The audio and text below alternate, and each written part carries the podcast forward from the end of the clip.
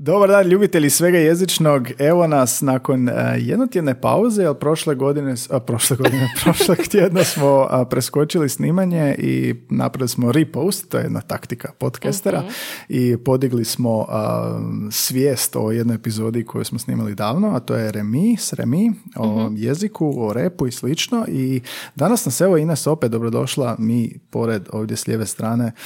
A, kako si mi danas, kako je tvoj jezični dan? Moj jezični dan je odličan, bila sam na faksu cijeli dan. Tako faksu da, cijeli dan.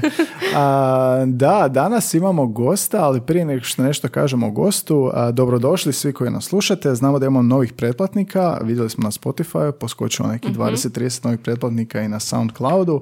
Pa eto, dobrodošli u našu malu jezičnu zajednicu, dobrodošli u prvi hrvatski podcast o jeziku, svemu jezičnome. Mm-hmm.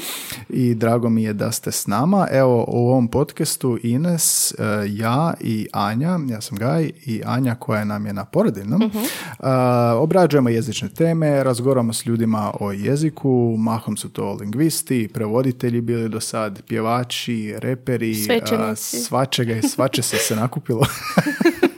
Zaista smo razgovarali sa raznim profilima jer želimo promatrati jezik kao živi organizam, želimo vidjeti kako se gdje jezik koristi, i to znači ne samo na faksu, ne samo na lingvistici, nego i posvuda oko nas, pa smo tako, tako razgovarali sa policajcem, s kriminalistom, mm-hmm. s odvjetnicom, s tetom u vrtiću, jel da, odgojiteljicom, odgajiteljicom u vrtiću. Uh, I uh, otkrili smo fantastične stvari u jeziku, pilot recimo, ne znam, koji nam je rekao da ono, gramatika, ne smiješ ispravljati gramatički naredbe u kokpitu i slično.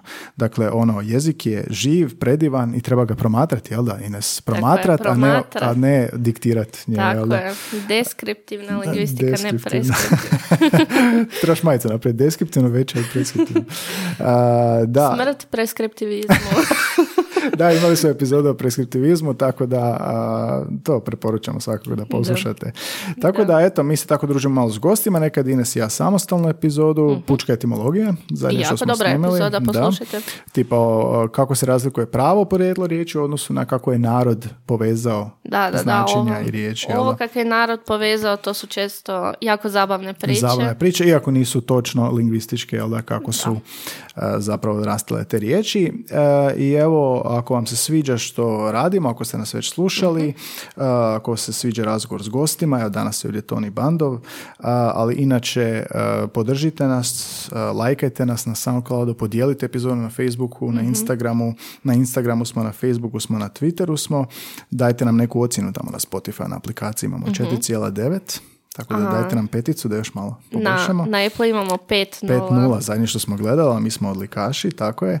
A, gdje nam se ljudi mogu javiti na društvenim na mrežama? Na društvenim mrežama imamo Instagram, Bliski susret i podcast, ondje smo i najaktivniji. Znači tamo možete vidjeti E, najave za epizode, možete na storijima vidjeti neke stare epizode i tako dalje. Tako je.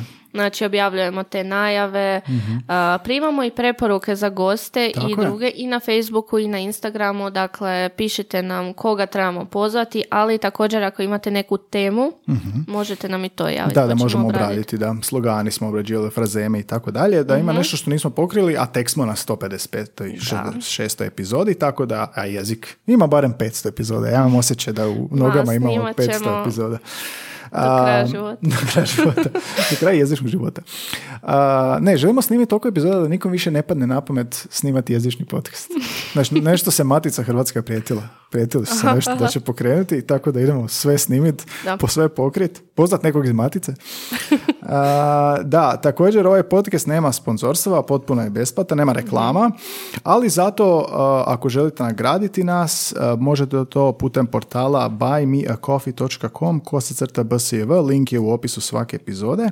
To je onako fora portal, a, doniraj mi kavicu. Kavica se onako nacrtane mm-hmm. sa strane, piše za dva eura, pet eura i deset eura, ili možete i jednu deset kavica za dva eura. Znaš.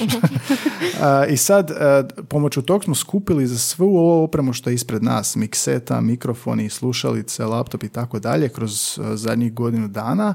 To ste nam sve vi omogućili. Hvala. Zato snimamo dalje i hvala vam na tome. I onda smo odlučili ta sredstva koje nam buduće dajete u sklopu jedne akcije dodijeliti um, u svom kompletnom iznosu udruzi Are You Serious? To je volonterska udruga, solidarna, Tako si mi rekla, da. Solidarna udruga koja se bavi, ona pomaže došljacima, hrvatskim migrantima, azilantima, azilanticama u njihovoj prijavi, opskrbljuje ih sa potrebnom odjećom i tako, ko nema, jel da, mogućnosti drugačije, ima nekakav free shop i onda na Instagramu imaju točno jave što im fali, pa možete i odnijeti tamo i donirati, mm-hmm.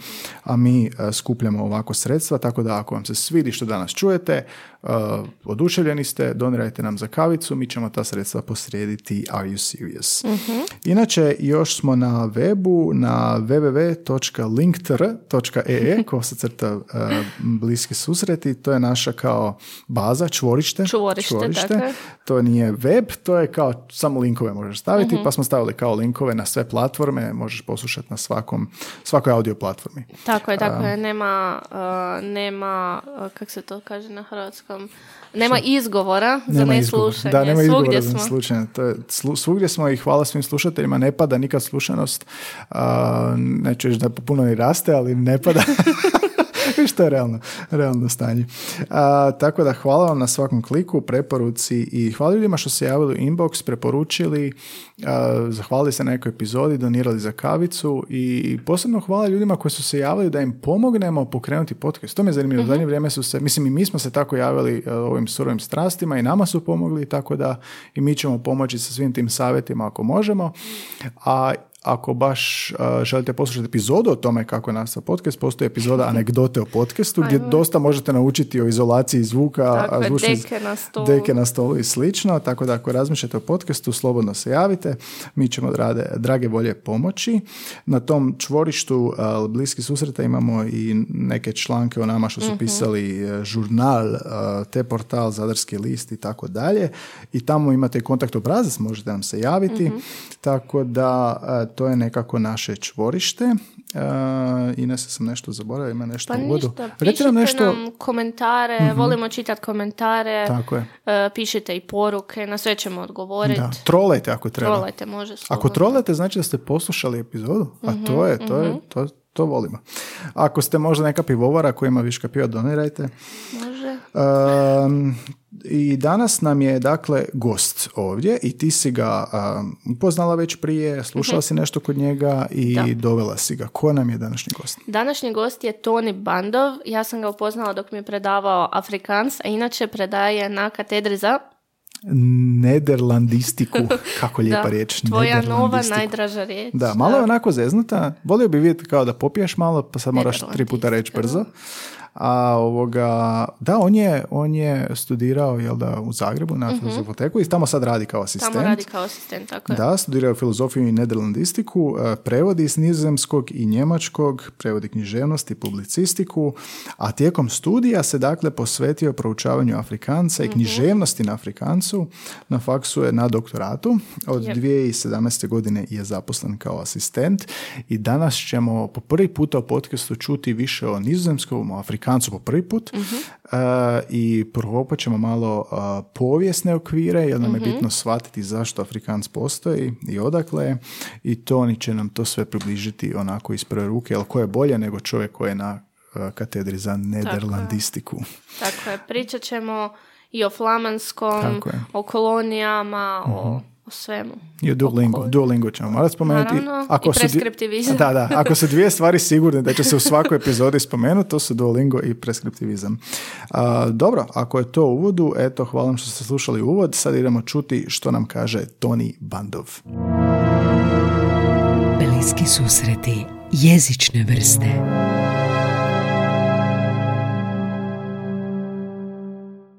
Dakle, dobrodošli. S nama je danas moj bivši profesor kod kojeg sam slušala Afrikaans, Toni Bandov, pa evo predstavi nam se. Dobar dan Ines, Gaj, hvala vam Pozdrav. na pozivu. Da, Toni Bandov, doktorand na odsjeku za germanistiku, katedra za nederlandistiku. Trenutno zauzeti isključivo pisanjem doktorata. Razumijemo. I unatoč tome hvala što ste došli, što si došao i vrijeme odvojio za nešto. Pa za ovakve teme uvijek ima vremena. Teme, da. Onda da kažem, uh, ime super Toni Bandov, čvrsto, ali nederlandistika još ljepše zvuči. Da, to je već dugi niz godina ovaj, borba zapravo sa, sa, sa, sa tim predstavljanjem nederlandistike Aha. i tog, tog izbora.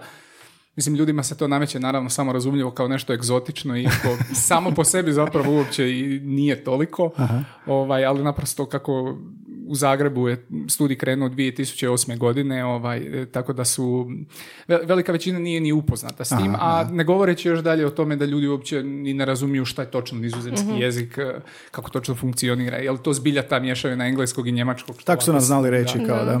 da. Jedna nam je bila Ines, isto Ines, gošća, koja je otišla u Amsterdam raditi uh-huh. i kaže da su im navali tečaje nizozemskog za sve došljake. I onda sam isto pitao kakav je nizozemski jezik, kaže ona, pa zamisli kao pijani engleski i njemački. Da. Znači nije to, ni kažeš, ipak je malo...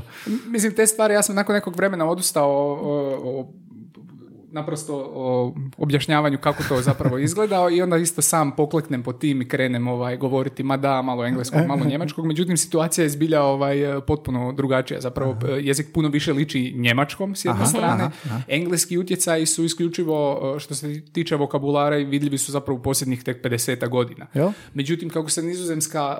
Uh, kao visoko obrazovanje dosta, dosta ovaj, anglizira, ima jako puno studenata, studiji su na uh, engleskom jeziku, onda ljudi steknu dojam da je nizozemska zapravo, da je nizozemski jezik sam po sebi isto isprepleten uh, mm-hmm. engleski, međutim nije, zapravo u nizozemskom ima puno više posuđenica iz francuskog nego što ih ima iz, iz engleskog A, jezika. Zanimljivo. Da. Mm-hmm. Inače, ta katedra, kako je to organizirana? Znači, to je katedra za nederlandistiku, jel?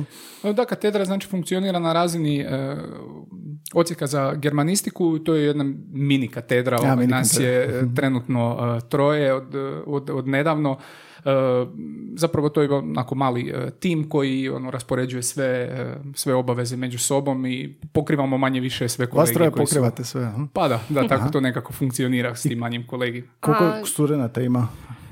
Mi imamo isto i specifičan proces upisa, to je takozvani ciklički, znači ne upisujemo svake godine, nego upisujemo Aha. svake tri godine. Da, to je problem. Godine. Ja sam da. htjela upisati, ali dok sam upisivala nije bilo. Svake koje? Svake tri godine. Svake tri, godine. Svake tri godine upisujemo po dvije generacije, jednu za drugom, uh-huh. i onda njih zapravo pokušamo izgurati do kraja i onda upisujemo druge, jer naprosto zbog Aha. nedostatka kadra, ovaj, nemoguće je primiti još, još više generacije. I bude interesa svake tri godine? E, interes raste svake godine, to je dosta interesantna pojava. E, to je dijelom vezano isto uz taj, kako je filozofski, naravno sam po sebi e, e, fakultet koji, koji, e, na kojem birate dvije studijske grupe, onda ljudi zapravo kombiniraju jednu e, studijsku grupu koju smatraju ozbiljnom i drugu koju smatraju ovako nekim, nekom vrstom hobija, što se i meni da, isto dogodilo. Tu sam se ja zeznula.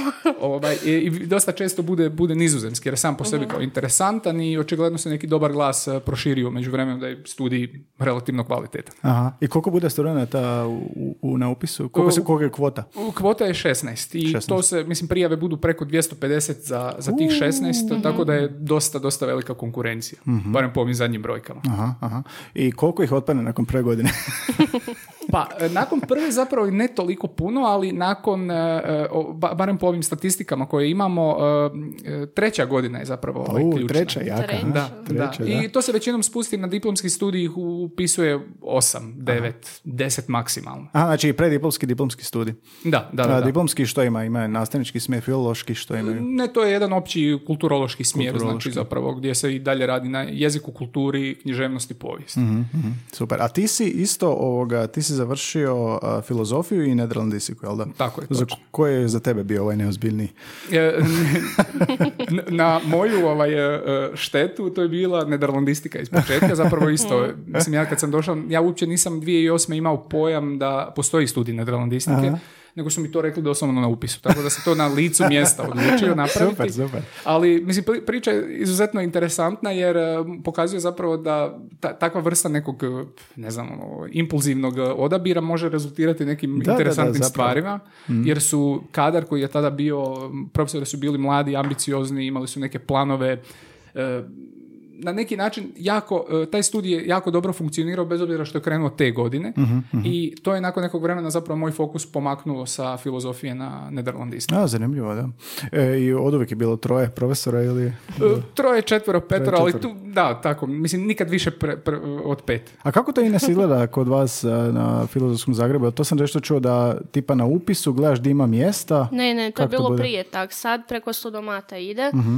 uh, stavljaš si uh, sve moguće smjerove na filozofskom koji te zanimaju i onda ljudi stave po deset smjerova. Aha. Tipa znam da neke koji su upisali lingvistiku sa mnom su to imali ono za osmu opciju. Aha. I onda dok ne upadneš na drugu, treću, četvrtu, upišeš to. Nuri ti se što, š, gdje si dobio mjesto, to da, onda da, možeš da. Upisati. Tim redoslijedom koji, koji si stavio na studumatu. E, može se dogoditi zapravo da onda ne upišeš što si htio, jer tako si zapravo imao deset opciju. Da. Dobro, da, zanimljivo. Da, da. Zezno to je ako staviš samo dvije opcije. Aha, ako upisuješ nešto dvopremetno, recimo, ne znam, lingvistika i nederlandistika i upadneš na lingvistiku, a nederlandistiku ne, aha, i nemaš nikakvu drugu opciju, ne možeš upisati filozofski. Da, mora biti dvopredmetno. Da. Da. A, dobro, Toni, to smo sad čuli kako je krenulo. A, je li to bio prvi tvoj kontakt s jezikom? Idemo se vratiti na neki da, početak. Da, da, da. A, gdje počinje Tonijev jezični put? A, profesionalni ili hobi ili kako to izgledalo u osnovnoj školi, kasnije? Idemo čuti biografiju jezičnu. Da, iskreno zapravo o ovom pitanju nisam čak toliko ovaj, nikad ni razmišljao, ali jedna stvar je zapravo ključna. Ja sam, mislim, on dijete ovaj, odraslo direktno nakon, nakon rata, uh-huh. uh, smo dobili i satelitsku antenu, tako da sam zapravo uh, kao dijete progovorio njemački, iako uh-huh. zapravo nikad nisam bio u Njemačkoj. To je ja, klasična dosta, priča, da, klasična, satelitska djeca. Satelitska djeca ovaj. To se dosta često događa, očigledno, to sam isto tu vidio kad sam došao u Zagreb, ovaj, e, tako da je to bio jedan, jedan od tih uh-huh. momenata koji su me uključili u jezik i preko njemačkog sam zapravo ostale germanske jezike na neki način pokušavao shvatiti. Slobodno vrijeme, uh-huh. sam u knjižnici znao otvarati tako knjige na švedskom, na ovom, na onom, čisto uh-huh. da vidim je li moguće uspostaviti neke veze. I očigledno je taj, ne znam, ta žica nešto je prisutno i tako je nastao i taj kasnije link sa nizozemskog na, mm-hmm. na Afrikaans, o tome ćemo naravno ovaj, kasnije mm-hmm. razgovarati. Tako nekako to ide. Super R T L ili R T L ili ProSieben, šta je bilo, šta je bilo? Sve broj navedeno, sve navedeno, sve serije, voditelje, crtane, sve sam znao. Ali to je zanimljivo, jel, Ines, ti isto. Mm, znači, ja sam odrastan satelitskoj, baš to što si rekao, ta devedesete djeca koje prije interneta, prije streaminga, prije toga svega, si, to ti je bio jedini kontakt s mm-hmm. jezikom, Na, na taj način i ovoga sva sreća, pa njema, Njemci sinhroniziraju sve. Da, da, pa da, da, da, da. Ali nedavno sam išla vidjeti ProSieben i te, te neke programe jako loše. Dakle, loše? Da, nije više kao što je bilo. Da, ali oni, recimo, ja sam znao vikendom uvijek u osam i petnaest imaju uh-huh. film i onda je vikend poslije. To su uvijek dobri filmi. Mislim da, da to je još uvijek nekako iz, iz nostalgije. Ja to sebi pustim. Uh-huh. Makar sam taj film gledao, ono, sta put, ne znam, Toni, ali tebi tako. Ista stvar, ista stvar, nevjerojatno. Da, da, to je bilo osam i petnaest blockbuster neki. Da. Satelitska djeca.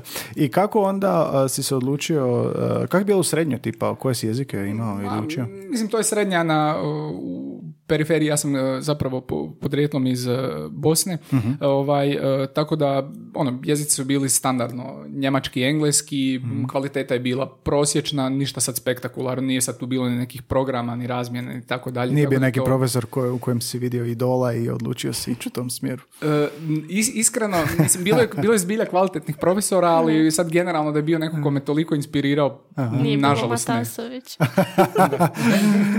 I onda ovoga srednje engleski i njemački, jel? I da. Kako si ovoga... Um, kako je taj tvoj prvi kontakt sa nizozemskim i Afrikancom, možemo odmah da, kasnije da, pričati da, da. o tome. Jel ovoga germanistika bi bila onda nešto da. zbog slušanja, zbog um, satelitske sli- slično, da. ali onda gdje prelazi na nizozemski, gdje se to događa? Uh, mislim, moj prvi kontakt s nizozemskim je doslovno bio na prvom satu ovaj, nizozemskog na faksu. Na faksa? da, da, da, da, zbilja. Ovaj. Znači, van toga ja sam poznavao neke nizozemce tako spletom okolnosti, ali nikad se nisam udubio taj jezik, aha. zapravo razgovarali smo uvijek na, na, na engleskom. E, tako da, ali ključan je zapravo e, ključan je bio aspekt e, predavač nizozemskog jezika, tada bio lektor Hans Verschoor koji je nevjerojatno nadarena osoba bio i koji je znao zapravo taj jezik e, pri, približiti na mnoštvo načina. Aha. I tako da je od prvog trenutka nastao taj klik. Recimo, mm-hmm. on je jedna od tih osoba koje su, koje, mm-hmm. koje su djelovale dosta, dosta ovaj, po, pozitivno i znao je kreirati nastavu na taj način doslovno da budemo uronjeni u taj jezik. Mm-hmm. Znači, ne da bude klasičan tip nastave, netko nama govori, mi slušamo i pokušavamo shvatiti, nego imaju dosta sadržaja, koristio je internet, koristio je puno... Um, zvučnih zapisa, pomagala, u, da, upoznao nas je sa nizozemskim dijalektima, upoznao se preko nizozemskih dijalekata s nizozemskom poviješću, sa književnošću i tako dalje, tako da je to bio neki, neka vrsta uh, utapanja u jezik i kulturu i što je meni jako odgovaralo. Mislim, valjda sam takav tip, tak, takav tip, na takav način učim da, da, jezik savladam. Tako da je to od prvog trenutka. A drugi aspekt je bio taj što je jako puno stvari sam mogao razumjeti naprosto, e, pogotovo gledajući tekst ili tako dalje, jer zbog poveznice sa njemačkim. I koliko ti je to prethodno znanje njemačkog pomoglo na tom početku? Jer to je studij gdje je ne pretpostavlja predznanje. Ne, ne, to se, tu se kreće od nule, što je i zapravo dosta dobra stvar, jer onda sve studente jednako može motivirati. Aha, odlično. U drugim studijima koji imaju predznanje, onda se dosta često dogodi naprosto ljudi koji rasturaju jezik i onda mm. dosta demotivirajuće djeluju. Mm-hmm. Međutim, ovdje je bilo ovaj, super i da, mislim, ta, sa tim njemačkim je bilo u početnoj fazi jako, jako korisno. Korisno, i kasnije sam vidio u Nizozemskoj da imaju, kada organiziraju tečajeve nizozemskog, da uvijek pitaju za predznanje njemačkog, jer onda imaju zapravo posebne grupe koje idu dosta brže. A, da, da, da. Da. Da, pa ja sam počela sama učiti nizozemski u srednjoj školi i jako, jako puno mi je pomogao njemački. Mm-hmm. Ne, nema Pošto... onako opasnosti lažnih parova ili ima? Ma tog... ima, naravno, mm-hmm. uvijek ima. To je, mm-hmm. to je najzabavniji dio. Najzabavniji dio, da. Da. I onda na prvoj godini kao pretpostavljeno nulto predznanje, a ovaj lektor je bio već na prvoj godini. Da, da, lektor je bio od početka do kraja. Zapravo. Je li on znao hrvatski ili je bilo oslanjen na njemački? Ili... On, je, on je znao hrvatski, on je koristio, znao je i njemački, tako da je dosta često radio te poveznice i prema, prema drugim jezicima, što je meni, mislim, laiku na tom polju lingvistike u tom trenutku zapravo jako puno pomoglo. Puno stvari koje sam te kasnije zapravo shvatio da su, uh-huh. postoje znanstveno objašnjene i tako dalje, on je zapravo na tako prirodan način znao objasniti. Odlično. I što su bili izazovi na studiju Nederlandistike? Želim to izgovarati sto puta. Da. Da. Pa izazovi, iskreno sad ovako kad malo gledam unatrag... Neka sintaksa, nešto. Uh. E, mi nismo imali takav tip studija. Kod nas su bile naprosto jezične vježbe sa uh, tim lektorom od početka do kraja. A, super. Da, kako kak je izgledalo? Znači, kakve kolegije su? Uh, S jedne strane jezične vježbe koje su bile temelj, to, to je bilo tri puta tjedno od početka do kraja, što je bilo sjajno. Ljudi su već nakon druge godine progovorili nizozemski bez ikakvih problema. O, super. E, književnost, povijest i e, eventualno još je bilo nekih izbornih kolegija vezano za nizozemsku umjetnost, mm-hmm. za nizozemski dizajn, film i tako dalje. Nizozemski roman četrdeset pet. Nizozemski roman četrdeset pet. To je to. Nešto određeno, da. I onda šta, nije, sve ti je više manje lakše bilo, jel da? Pa da, generalno, meni je izuzetno taj, taj, taj način rada odgovarao i ne znam, ono, dalje, nisam iskreno nikada ovaj prvi put da moram unatrag A, razmišljati analiza, o tome, da. O tome svemu, ovaj, kako je to da. išlo, da. Nije, nema trauma, to je bitno. Iskreno ne, ne, ne, nije bilo ne bi se složila. Da, do duše, da, kolege sa, sa, sa njemačkog su imali potpuno drugo iskustvo studiranja. Da, da, da, da, da. Nemojte me. Germanisti, da.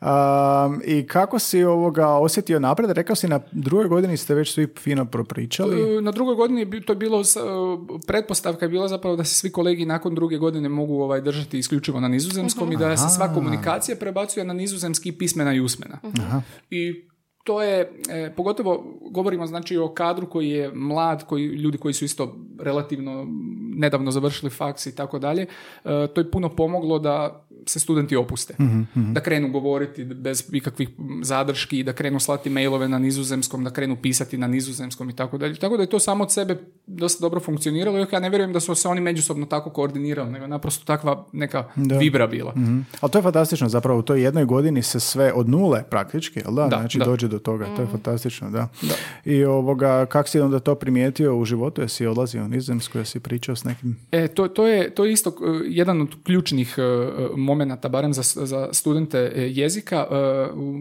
Što se tiče studija nizozemskog, oni su, studij nizozemskog po Europi, po svijetu su zapravo svi financirani od strane takozvane nizozemske jezične unije, koja je zapravo direktno pod nizozemskim ministarstvom obrazovanja, uh-huh. i Aha. oni imaju izuzetno bogate stipendije za studente svake godine, takozvane ljetne škole, koje su intenzivne po tri četiri tjedna u Nizozemskoj sa drugim ljudima koji studiraju nizozemski. Aha. I to, to je nama bilo omogućeno zapravo svake godine na ljeto je mogao zapravo doslovno bilo tko ići ovaj, raditi na jeziku. Odlično, znači svak, svakog ljeta ljetna škola u Nizozemskoj, dva tri tjedna. Sve plaćeno i sve tako plaćeno. Da je bilo, što se toga tiče za napredak i za one koji su bili motivirani, to je bilo fenomenalno. Mm-hmm. Mm. I ta, koji je motiv, šta misliš, koji je motiv te ovoga nizozemske organizacije? Misliš da su uh, privlačenje kadra ili... Prvenstveno to, jer Nizozemska se zapravo u ovom trenutku nalazi u jednoj bizarnoj situaciji, a to je da uh, jako mali broj ljudi upisuje,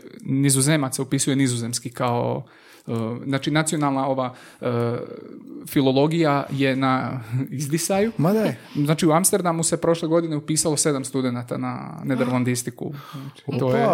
I njima u ovom trenutku zapravo ima, imaju ogroman deficit, deficit srednjoškolskog i osnovnoškolskog kadra nizozemskog, uh-huh, i to pokušavaju uvoziti. Pa tako čeka, da jako puno... Da, da, da. Ovo je nevjerojatno. Da. Znači da dovoljno nemaju svojih, što inače kod nas naš kroatista ima. Da, ima ih na bacanje. Da, a oni nemaju svojih dovoljno, iako s društvene znanosti. I to je danas takva situacija. To je takva situacija i to se već uh, pretpostavljalo da će se dogoditi već unatrag nekih deset do petnaest godina i oni su znali zapravo da će morati računati na tu takozvanu, kako oni zovu, nederlandistika ekstra muros, izvan zidina, kao izvan, uh, izvan nizozemske.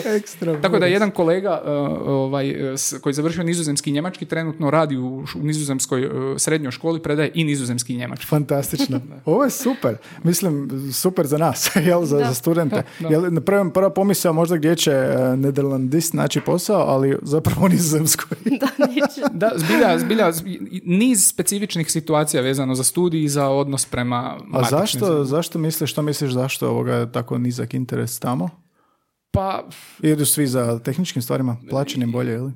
To je, to je malo drugačije društvo. Ovaj, ne, neću sad upa, upadati u, u nezamke i reći da je tamo sve bolje i sjajno, mm-hmm, i tako dalje. Uh, ali, um, recimo, osnovnoškolsko i srednjoškolsko obrazovanje su usmjereni jako na individualne kvalitete i onda vrlo brzo zapravo selektiraju uh, talente i usmjeravaju ljude u određenim A, z- zanimanjima i... Naprosto dosta ljudi otpadne, ne, ne, ne dočekaju trenutak da sa osamnaest godina recimo shvate da žele na humanistiku, mm-hmm, žele recimo se baviti nekim društvenim stvarima i tako već da. Su ih, već su ih usmjerili. Ne, da, već su, već su ih kooptirali na taj da, način. Da. Znači ovo je jedna od rijetkih zemalja koji a, ne uvozi ono doktore liječnike nego profesore nizozemskog, to je nevjerojatno. Ima ona neka da. epizoda o tome ko je bolji predavač jezika. Da, da, da, ono što smo pričali, da, kao izvorni govornik ili neizvorni govornik. Da. I jesi ovoga bio tako ovoga na nekoj praksi ili nešto u školama? Ili... U školama konkretno, sad slijedi još jedan zanimljiv moment. Ja sam zapravo, nisam radio u školi u Nizozemskoj, ali sam radio u Nizozemskoj školi u Zagrebu godinama. Aha. Jer, vjerovali ili ne, u Zagrebu ima jako dosta, sad nećemo reći velika, ali brojna nizozemska zajednica. Jel? Nisam znao. Mislim, to su poslovni ljudi, diplomati i tako dalje. Naprosto i ljudi koji imaju takozvani u miješanim brakovima, pa se preselili u Hrvatsku. Mm. čija djeca, jel, djeca. idu u, u školu. Tako da je ta škola postojala sve do, do korone i ovaj, bilo je osnovna i srednja škola. Tako osnovna da, i srednja nizozemska škola? Da. A mislim, to, je... to, su, to su mali razredi bili. Mm. To je naravno formalno, formalno obrazovanje, primarno, sekundarno? Uz školu u koju idu. Sad aha, bila je to međunarodna ili, ili, ili hrvatska. Znači imali su znači, dva puta tjedna. Mm-hmm. Znači to više ne postoji ili šta? E, to je trenutno on hold, mm-hmm, zbog ove cjelokupne situacije jer se dosta ljudi u međuvremenu za vrijeme korone vratilo u Nizozemsku i tako, mm-hmm, dalje, pa sad čekamo kako će se to rasplesti. Viš koliko kolonija kod nas, a? Da. I ovoga što si radio s djecom? E, s djecom sam radio prvenstveno jezik i književnost. Mm-hmm. Ta, te stvari sam kombinirao. Mislim, to su sve bili naravno neki hibridni sati. Ključno je bilo da djeca ostanu u kontaktu sa jezikom i da u međuvremenu da savla, savladavaju neke stvari jel, koje njihovi vršnjaci u Nizozemskoj, uh-huh, već bi trebali znati. Uh-huh, uh-huh. Tako da su svake godine morali polagati te uh, nizozemske testove, tu koje smo mi dobivali, to je bio ovako dosta služben proces i jel? To se slalo, uh-huh, natrag u Nizozemsku na ocjeni. I kak je? To su, to su djeca uh, koja materinji uče uh, nizozemski. Kako kak si se osjećao radeći s njima? Jel si ima nekih strahova? Pa ispočetka je bilo dosta, mislim, čudno. Naravno, djeca znaju biti ovaj, brutalno iskrene u nekim stvarima. Čovjek se naravno uvijek pribojava da neće napraviti sad neki kiks i tako dalje. Međutim, djeci je zapravo ključna stvar karakter. Uh, da, da, da. Uh-huh. Otvorenost i tako dalje i oni puno, puno tih stvari zapravo čak i, mislim, on, naj, najbanalnija stvar pogriješiti u članovima, ako, ako neko da, primijeti, da, da, da, oni, će, oni će reći ili će reći, mislim da se to tako ne kaže. Da, neće, da, da, da. Nije bilo nikad ne, nekih neugodnih situacija. Da, da. Tako da je to zapravo bilo sjajno iskustvo. Dobro, možeš biti spreman uvijek, znaš. Da, da. Em brutalno, brutalno iskreni i odmah će ti skočiti na greške. A, i koliko si dugo tamo a, radio? Pa tamo sam radio sve ukupno tri, četiri, četiri godine zapravo. Onda sam ovaj, lagano morao to stati zbog ovog angažmana na fakultetu i obaveza mm-hmm. koje su tu došla, tako da to pamtim kao dosta ovako lijepo iskustvo. Mm-hmm. I što se sjećaš? Što ti je ono najpamtljivije iz tog razdoblja? Jesi se onako razvio zapravo didaktički i jezično ili što vidiš da je najveći napredak? Pa da, i to je isto taj, mislim, taj aspekt je nizozemska škola isto, kako Nizozemci sve stvari vole dosta dobro organizirati, oni su i nas e, tjerali pod navodnicima da svake godine idemo na didaktičke tečajeve u Nizozemsku. Tako da smo i... O, tako da smo super. Super kad ti tjeraju, ali kad ti plate. Da, da, da. da. Tako da smo morali sve imati, barem što se tiče formalno, ovaj, ono, na papiru da je kao da smo osposobljeni da uh-huh. možemo za rad sa djecom. I tako. Koliko to lijepo sve zvuči. Da, da. Sam je baš žao što nisam napisala. Da, germanisti nisu imali tako nešto, ili? Da, da. Nisam pauzirala godinu pisala. Dobro, i nakon toga spomenuo si faks, a, prelaziš na, na studij? Da, da, uh, u smislu... Postao sam asistent mm-hmm. dvije tisuće sedamnaeste. godine i onda zapravo počinje taj doktorski studij, rad, priprema na, na temi i tako dalje. I onda se zapravo nastaje taj trenutak kada se e, intenzivno razmišljam o tome da bi se prebacio, mislim prebacio, da bi proba, prebacio svoj znanstveni interes na e, Afrikaans. Afrikaans. Mm-hmm. Ajmo čuti da. Što je Afrikaans, kao laiku mi objasni e, što moramo znati ako nikad nismo nešto čuli o tom jeziku.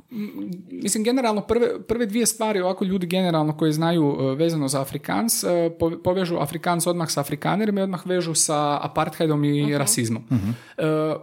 Ljudi koji nešto znaju o, ti, o tom razdoblju zapravo prvenstveno vezuju Afrikaans za bijelce, kolonizatore i tako, tako izgleda manje više ta, ta neka slika. Međutim, uh-huh. ispod površine je to puno, puno slojevitije uh-huh.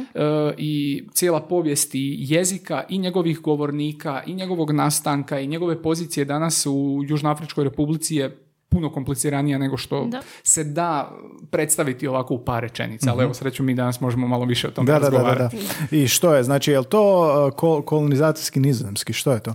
E sad, to je ovako, mislim, možda, možda bi bilo zgodno krenuti sa nekom pred pričom kako sam ja ovaj, došao u kontakt sa Afrikancom i koje sam ja greške napravio u kontaktu sa tim, odnosno na koji me način literatura koju sam čitao vodila, pa onda mm-hmm. da dođemo može, do toga zapravo što je, što je Afrikanci. Jer, mislim, mi na generalno po Europi nederlandistike su, isključivo se bave nizozemskim jezikom. I nizozemska kultura i nizozemska država su usmjerene isključivo na proučavanje nizozemskog jezika, eventualno nekih uh, stvari koje su vezane za nizozemsku kulturu uh, van nizozemske, to su nizozemski Karibi i ono što je prije bila nizozemska istočna Indija, današnja Indonezija. Uh-huh. Uh-huh. U kolektivnoj svijesti dvije stvari, recimo ostaci tog nizozemskog kolonijalizma su potpuno izgubili istraživač, na istraživačkom značaju, to je područje New Yorka koji je bio pedeset godina nizozemska kolonija i ostavio veliki trag na razvoj S A D-a. Pennsylvania isto? E, to je, to je, to je Pennsylvanian Dutch, ali to je zapravo nizozem, e, to je njemački. E, da, ali područje današnjeg New Yorka je zapravo York, bila nizu, nizozemska kolonija. Tako New zvana, Amsterdam. Da, da, da, da, to je to. Da. To je jedna stvar, a druga, druga ta periferija istraživačka je e, prostor e, Južnoafričke Republike koji je sto pedeset godina bio pod nizozemskim utjecajem i posljedice su ogromne. Mm-hmm.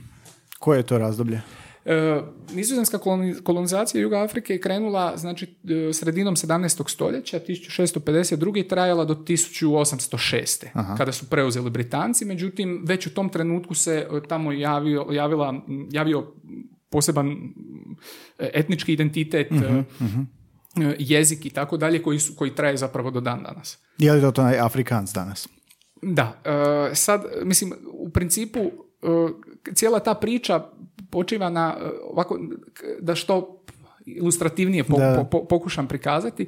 Uh, sva nizozemska kolonijalna ekspanzija je bila usmjerena prema uh, Indoneziji, prema takozvanoj nizozemskoj istočnoj Indiji, mm-hmm. koja je bila jako bogata začinima koji, kojima se opskrbljivalo europsko da, da. tržište. Da. Na putu oko Afrike, točno pola puta na, na, prema Aha, brod, brod ide oko, brodovi da, da, da, da idu oko da, Afrike, da. Je, uh, nalazi se zapravo to područje uh, poluotoka Cape, gdje se nalazi današnji Cape Town, mm-hmm. Cap, mm-hmm. Uh, što je bilo zapravo zgodno kao neka vrsta baze, doslovno kao neke benzinske crpke, jel, gdje se može, doslovno je to tako, tako se i zove na nizozemskom, verversingspost, uh, naprosto ovaj, stanica za osvježavanje, zaliha uh, bolesnih, mrtvih i tako dalje.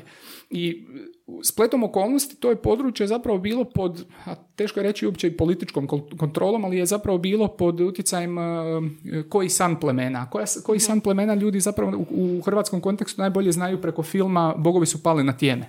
Mm-hmm. Oni klik... Da, to su sa klikovima. Mm-hmm. Da. Uh, koji su zapravo bili u početnoj fazi vrlo dobronamjerni prema mm-hmm. svim prolaznicima, što je Nizozemcima bio dodatan motiv, ok, mi se tamo možemo zapravo smjestiti i sigurno nećemo računati na neke ogromne probleme i nećemo morati previše ulagati. Nije bilo sukoba. I, i u prvih možda dvije godine. Ali kad su, kad su uh, koji sam plemena shvatili zapravo što je cilj Nizozemaca, uh-huh. ovaj, da. da su zauzimali najbogatije pašnjake i izvore da, da, da. pitke vode, onda su shvatili da, da se moraju boriti. Uh-huh. I to je jedna neispričana povijest. Naravno, uh-huh. jer svaka ta kolonijalna pripovijest počiva na tome, došli smo u prazan prostor.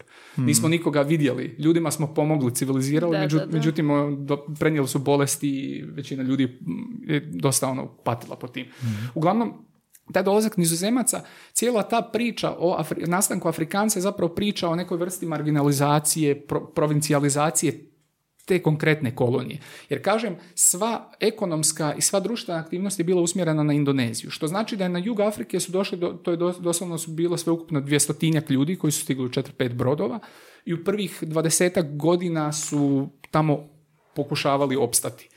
U svim tim okolnostima. Uh-huh. Tamo nije bilo ničega, nije bilo infrastrukture, nije bilo uh, ničega onoga što se podrazumijevalo da bi bio kao dostajan nekog europskog načina života. Što znači da su morali zapravo graditi od početka, dok je u Indoneziji bilo potpuna suprotnost. Tamo je bila visoko razvijena civilizacija, uh, islam je tamo bujao, to je, to je bilo uh, bogata književnost i tako dalje. Što znači da ljudi koji su stizali na, na, na poluotok Cape to ili nisu htjeli, ili su bili primorani zato što su bili u ovoj, bili su zaposleni kao u istočno-indijskoj kompaniji. Mm-hmm. Sve je to jedan mali uvod u to da, da pokažem zapravo koliko uh, je se oslobodilo prostora da se jezik koji je došao tamo krene mijenjati. Mm-hmm. Jer nije bilo ispočetka ni crkve, ni škole, ni bilo nikakvih uh, uh, načina da se jezik uh, u kontaktu obuzda. A jezik u kontaktu je tamo bio zapravo Nizozemci u kontaktu sa koji sam plemenima, koji uh-huh. su bili dosta često uh, naprosto surađivali sa Nizozemcima i jako puno robova uh-huh. koji su stizali iz Angole, iz uh, Madagaskara, iz Indije današnje uh-huh. i Indonezije.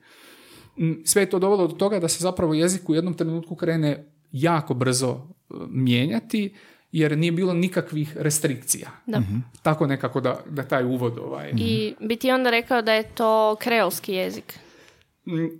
Ovako, sada razgovaramo, znači, ne znam kad sam krenuo se baviti o, Afrikancom. Spletom okolnosti sam bio u kontaktu sa, sa tekstovima koji su bili svi... O, koji su počivali na pretpostavci da je Afrikaans nastao direktno iz nizozemskog spontanim razvojem. U tom uh-huh. trenutku bi rekao ne, Afrikaans nije kreolski jer mi vidimo devedeset do devedeset pet posto zapravo podudarnost između Afrikanca i nizozemskog. Uh-huh. Međutim, danas, čitajući ostatak tih istraživanja i toga svega, vidimo zapravo da je ta teorija o spontanom razvoju Afrikanca koji je tek tako samo nastao, politički zapravo uh-huh. dosta motivirana. Uh-huh. To ide u prilog... bijeloj reinterpretaciji jezika. Da. da postoji kontinuitet između nizozemske i bijelaca u Južnoafričkoj uh-huh. republici, međutim jezik je zbilja doživio koliziju sa jezicima lokalnog stanovništva i kreolizirao se. Da. Međutim, nije se do potpunosti kreolizirao, nego je u krajem devetnaestog stoljeća stao, jer, su, jer se standardizirao. Aha. I ti su procesi zapravo stali i tako da, da ga možemo danas zapravo imenovati kao nekim polukreolskim jezikom. Mm-hmm. Kažem još jednom, zapravo, jako, jako je komplicirana da, da. cijela ta priča ovaj, i doslovno za, za, za to bi mi trebalo i PowerPoint prezentacije i sve ostalo da to dovoljno predoći. Kad da. postanemo video podcast, onda pređemo. E, samo da objasnimo, dakle, kreolski jezici su pidžini koji imaju svoje izvorne govornike. Mm-hmm.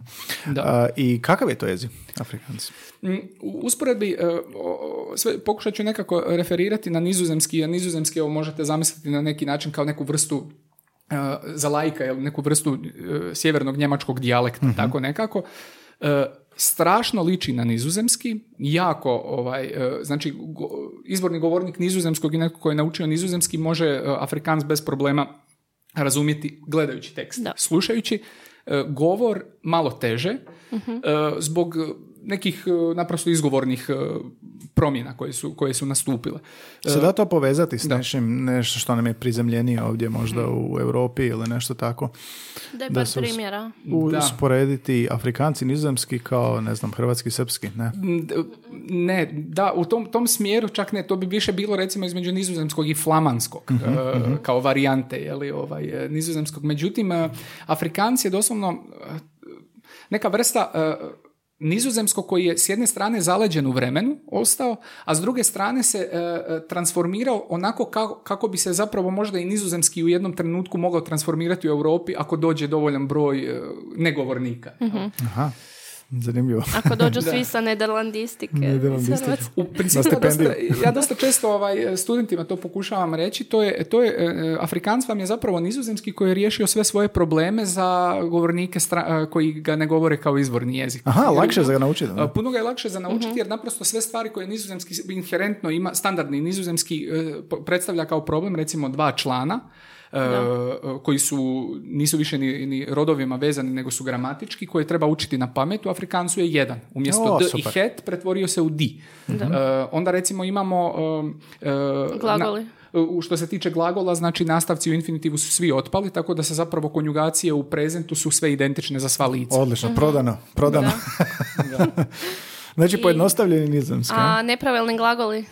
Nepravilnih glagola ima na prste jedne ruke, mm-hmm. mogu se nabrojati, sve ostalo se tvori zapravo na, na pravilan način. Sad u ovom slučaju slušaju ljudi koji uče njemački i lagano će se samo prebaciti na, na afrikanski. Na ne, dok sam prvi put, uh, još prije nego što sam slušala afrikanski, dok sam se susrela sa Afrikancom, mislila sam, aha, to je neki pojednostavljeni nizozemski, tako mm-hmm. mi je djelovalo. Da, tako to izgleda, zbilja. Mm-hmm. Mislim, i nije sad toli, toliko ni pogrešno reći, međutim, to je naravno iz pozicije kad gledamo, kad ga uspoređujemo s nizozemskim. Međutim, da. Kad gledamo jezik sam po sebi, on je nastao U, odnosu, u odnosima koji su tamo jeli, ovaj, pre, prevladavali. Mm-hmm. To, ljudi su naglo pokušavali učiti nizozemski, bili su primorani učiti nizozemski, naučili su ga na, vla, na svoj neki specifičan da. način. Mm-hmm. Rezultat toga je današnji Afrikaans. Mm-hmm. I e, zbog toga je taj Afrikaans dosta ovako I, i, i specifičan, jer to je jedan od rijetkih jezika jeli, koji je uspio uh, kao kontaktni jezik koji je uspio se nametnuti doslovno kao uh, standardni jezik u jednoj cijeloj državi i postati zapravo jezik znanosti. Hmm. Uh, nije izgubio bitku recimo sa engleskim, mm-hmm. iako je ta bitka traje do so dana danas. Su oni podjednako službeni? Afrikans i, i nizozemski, Afrikans i, i engleski, engleski su bili do devedeset četvrte jedini službeni jezici, a nakon devedeset četvrte nakon pada apartheida je uvedeno zapravo jedanaest službenih jezika. Aha, kako bi se svima jeli, ponudila ta Nada. mogućnost. I gdje se govori? Južnoafrička republika? U Južnoafričkoj republici, u Namibiji i nakon devedeset četvrte jako puno bijelih Afrikanera je zapravo preselilo u Australiju i u Nizozemsku, tako da imamo i velike ovaj, zajednice govornika u Australiju i u Nizozemsku. Mm-hmm. Zanimljivo. Da. A ovo gramatiku što smo rekli, a leksički se podudaraju još leksički više. devedeset pet posto Mm-hmm. devedeset pet posto znači što se toga tiče doslovno sa malo sofisticiranijim znanjem nizozemskog povijesnog leksika čovjek bez problema može mm-hmm. sve razumjeti. Mm-hmm. A koje su ti neke najdraže stvari? Tipa meni je super u Afrikansu ona dupla negacija. E, ta dupla negacija je interesantan uh-huh. slučaj. To ljudi prvo primijete. Nizozemski nema duplu negaciju jer je kao logički ako imate dvije negacije zapravo je to Pozitiv. onda pozitivno. ovaj, u Afrikansu to postoji i sad čitajući sve te politički motivirane tekstove. To je bila jedna od najtežih stvari koje se lingvistički trebalo objasniti vezano za, za Afrikans. Znači, u, recimo na nizozemskom ćemo reći ik praat geen Afrikaans, mm-hmm. znači ne govorim uh, Afrikaans, a dok je na Afrikansu ik praat ni Afrikaans ni. Znači imamo dva puta negaciju. Hoćeš mm-hmm. samo negaciju ponoviti? Uh, ni, ni. Ni, ni. ni, ni. Mm-hmm. Ik praat ni Afrikaans ni. Uh, e, i, uh, to ne postoji ni u jednom nizozemskom da, da, da. dijalektu. E, to se pokušavalo na sve moguće načine pripisati e, francuskim hugenotima koji su stizali iz, e, kao prognanici jeli, ovaj, nakon ukidanja Nanskog edikta stigli su u Nizozemsku pa su krenuli u Južnu Afriku e, da bi to moglo biti francuskog podrijetla. Međutim, to je bilo vrlo nevjerojatno i ta mm-hmm. francuska negacija funkcionira na drugačiji da. način. Sve to e, ne gledajući jednu očiglednu stvar, da ljudi kojima su okruženi, koji san plemena, imaju na isti način tvore negacije. To što je nevjerojatno, ovaj, to se tek nakon uh, pada apartheida aktualizirala, mm-hmm. jeli, ta, ta tema, naprosto da se prihvati, ok, te stvari su zbilja potekle od ljudi koji nisu možda bijeli i ono, neki, neki naši ono, pravo očevi su to prihvatili. Da, da, da. Ovo mi je jako lijepo što si izgovorio i objasnio. Imaš još tako nešto što je ono, fascinantno kod, kod tog jezika da nam možeš prenijeti? Mislim, to ima jako puno, ja, ja zbilja ovaj, što, što, što sam više ovaj, u tome, to je, u jednom trenutku nizozemski je bio moj neko, neka vrsta drugog identiteta. Mislim, aha, drugi identitet to zapravo ima bilo koji student da, jezika, jezika drugog, da. Kad mm. poznajete kulturu, jezik, onda se možete bez problema blendati mm. u tom kontekstu. U ovom trenutku je to Afrikaans, ali više ima neku vrstu emocije, jer ja na Afrikaans gledam više ovako iz pozicije, poznajem nizozemski, znam nizozemsku povijest i to sve, a ovo je kao uh, mogućnosti koje su bile... Uh, koje su bile prisutne u nizozemskom, a otvorile su se recimo ne, mm-hmm. u, ne, u nekom totalno drugom prostoru. Mm-hmm. Ali nizozemski koji je postao, koji se oslobodio svih okova uh, ove na, nacionalne historiografije, nacionalne kodifikacije i tako dalje. Mm-hmm. Jesi ovoga bio tamo? Na, nažalost, još ne. Bila je, bila je prilika prije godinu i pol dana, bila je velika konferencija o, o Afrikancu u Namibiji. Uh, i tu, tu sam trebao ići, ali zbog korone sve mm. propalo, tako da je... Jel daju oni stipendije isto neke? Oni imaju isto stipendije, ovaj, međutim, to je naravno puno jeli, skromniji u odnosu na, na, na nizozemsku. A kakav je njihova književnost? Jel prati ovo sve što smo navodili da, su, da se posvete u književnosti tim svojim promjenama, ili? Da, to, to trenutno zapravo istražujem u, u doktoratu, jer uh-huh. ovaj, nakon devedeset četvrte Afrikaneri su se našli u jednoj nezavidnoj poziciji. U principu država koja je građena na rasnoj segregaciji, na uh-huh. uh, cijelom, cijelom nizu, cijela ta infrastruktura koja je počivala zapravo da, da uh, gradove uh, segregira, zapravo da, da bjelačke gradove prikaže kao neku vrstu Kalifornije, dok je ostatak, uh, ostatak zemlje u potpunom rasulu. Je se raspao i raspala se zapravo ta ideja da je, moguć, da je moguće napraviti suživot na taj način. Jer je cijela ideja apartheida zapravo bila ne mi ne segregiramo, nego zapravo samo ovaj, dopuštamo drugima da rade što žele, dok mi imamo vlast na devedeset posto ovaj, mm. zemlje. Uh, i sada zapravo dolazi do velike do, ta vrsta, neko vrsta identitetske krize. Što dalje? Na koji način trebamo, je li, je li zapravo ovo kraj za, za, za Afrikanere, je li ovo kraj za priču o Afrikancu i tako dalje? Ja mislim da nije. Međutim, treba prepoznati neke mogućnosti. Treba recimo uvrstiti da Afrikanci ne govore isključivo bijelci. Mm-hmm. šezdeset posto govornika Afrikanca nisu bijelci. Mm-hmm. To recimo ljudi potpuno zaboravljaju. Da bijelački Afrikanc nije isključivo jedini pravilni govor Afrikanca, nego postoji i drugi, recimo oko Cape Towna, uh, tako, takozvani Kapsa Afrikanc. Mm-hmm.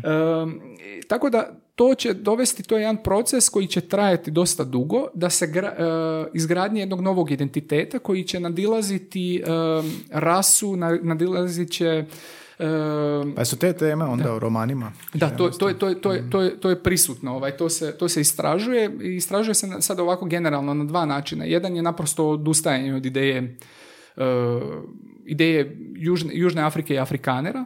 U principu dosta ljudi se seli i tako dalje, da je to gotova priča. A druga je stvar tražiti neke nove poveznice, tražiti što povezuje recimo Afrikanere sa, sa svima, je zapravo da su od početka povezani sa svim tim zajednicama. Znači, nije, te su zajednice dijelom te, tog nasljeđa, dijelom te povijesti. Mm. Jezik je nastao kontaktom između tih zajednica i pokušati naći neke nove, ali, neke nove priče, neke nove narative. Mm-hmm. Kako njih u školi izgleda?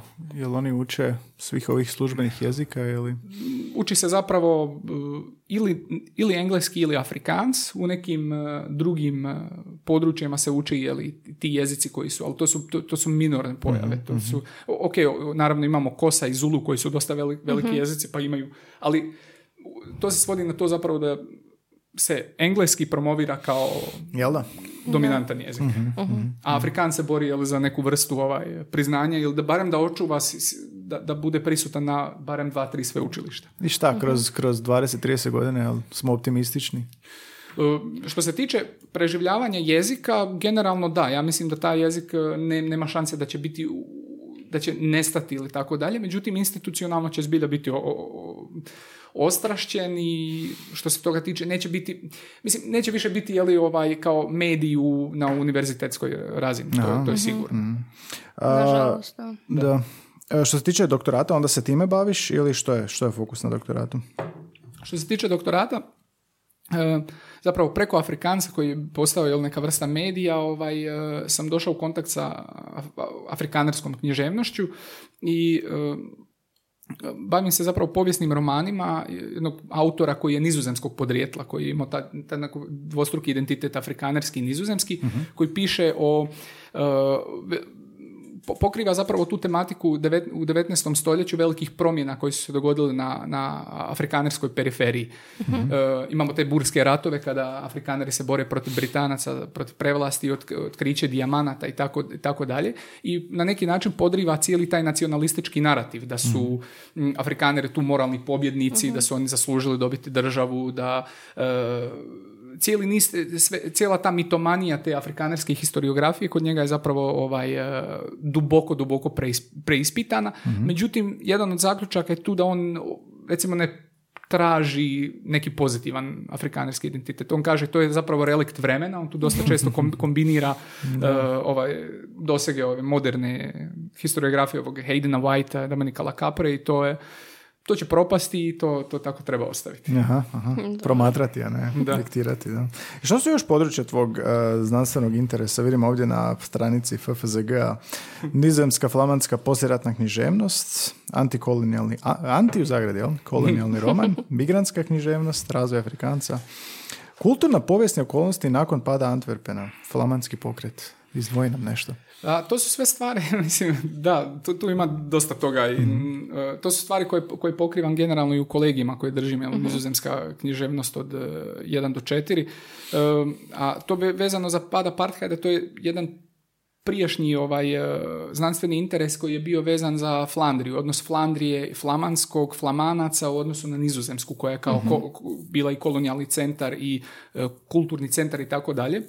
Jedna potpuno zanemarena stvar bila da je u šesnaestom stoljeću nakon što je nakon što su takozvano nizozemlje, jel to je taj nedefinirani nizozemlje. prostor nizozemlja da kao međuzemlje. Baš dobro, da. Nizozemlje. Ovaj, između Nizozemske i Belgije koji, kad je kad je kre, kad je krenula takozvana protestantska revolucija, kad se u Nizozemskoj kalvinizam počeo širiti mm-hmm. rapidno, da je španjolska kruna pod vodstvom Filipa drugog napala te zemlje i zapravo rastijepila taj prostor na dva. I današnji prostor koji poznajemo kao Belgiju je katolički, a ostatak sjever je zapravo aha, aha, aha. protestantski. Međutim, ono što je tu potpuno nepoznato je Antwerpen je tu igrao jednu jako važnu ulogu, to je bio zapravo prvi centar protestantizma u, u, tim, u tom nizozemlju i velika većina izbjeglica iz Antwerpena, njegovim padom i tako dalje, je završila u Amsterdamu. Tako da Amsterdam možemo zapravo gledati kao novi Antwerpen. Aha, zanimljivo. I jezik koji se kasnije standardizirao kao nizozemski je zapravo velikim, velikim dijelom podrijetlom flamanski, iako se danas uh-huh. nizozemci smijavaju flamanskom.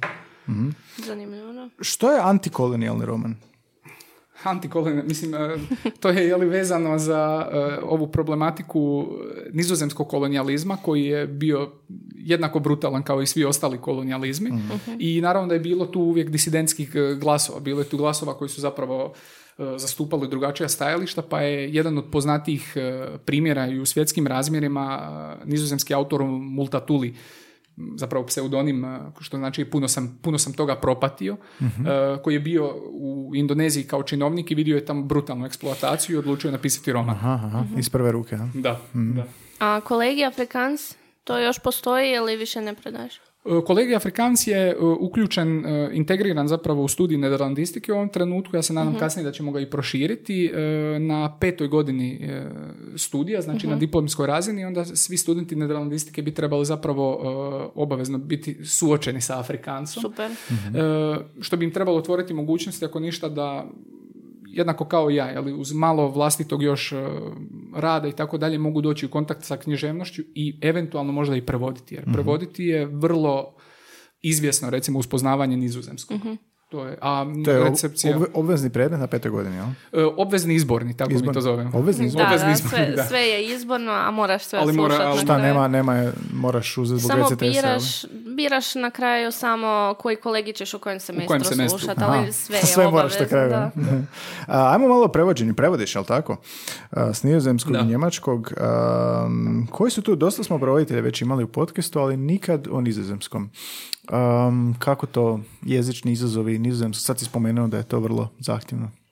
Pa generalno, mislim, možda ja tu nisam najbolji uh, ovaj sugovornik, jer pada mi na pamet barem uh, troje četvero kolega koji fenomenalne stvari rade sa, sa nizozemskim i puno, puno su upućeni u cijelu tu problematiku, ali generalno, mislim, ja mogu recimo reći da što se tiče recepcije nizozemske književnosti, mi tek sustižemo korak sa ostatkom ovaj, uh, zemalja. Recimo u Srbiji gdje nederlandistika postoji od tisuću devetsto devedesete. godine, uh-huh. su sva kanonska već djela prevedena. Ovaj, sva je ta književnost već prošla književnu kritiku, na, na neki način postoji jeli, u javnom prostoru kao vidljiva, dok mi tu kaskamo. To je recimo ono što ja pokušavam, što bi htio jeli, da naši studenti na neki način ovaj, kasnije nastave, da m, barem nekoliko da se profilira i da sustignu taj korak. Uh-huh. A koja su to kanonska djela? Pa evo između ostalog taj Multatuli kojeg sam mm. spomenuo, ovaj, bilo je tu nekih prijevoda od prije, ali nijedan koji nije ovako, koji je direktno ovaj, mm. sa nizozemskog uvijek je bilo nekim posredstvom. E, mislim, ima tu dosta zanimljivih to je stvari, naravno to je sve vezano za osobni mm. interes i ukus mm. i tako dalje, ali dalo bi ih se navesti. Šta uz ovog znanstvenog rada, vidio sam ovdje razne članke... Uh... The Image of Kingdom of Yugoslavia in Dutch Travel Writings. Zvuči jako zanimljivo. O čem se tu radi? dvije tisuće dvadeset prva. E, to je u suradnji, to je zapravo dio projekta koji smo imali u suradnji sa Beogradskom Nederlandistikom, gdje smo istraživali e, imagološke, e, zapravo te, kao imagološki istraživali e, slike koje su nastajale u ovom prostoru kroz povijest na, u nizozemskim kroz novinama. Njihove, aha, u, da, u nizozemskim novinama, tisku, knjigama i tako dalje, kakva se vrsta je li ovaj e, slika nametala. I mislim, došli smo do očekivanih rezultata da je ovaj, ovaj prostor dosta često bio koncipiran ono, kao jako um, opasan, nasilan da, da, da. i tako dalje. Međutim, postoje neke, neke zbilja distinkcije, tipa uh, jedan autor koji dolazi u Zagreb i primjećuje cvijeće i uspoređuje ga sa Parizom i tako dalje, ovaj, uh, dok dolazi u Beograd i kaže to je jedna samo obična turska kasaba. ovaj, uh, ali naravno, to, to, to se zbilja, ovaj, to, se, to se mijenja kroz... Turska kasaba.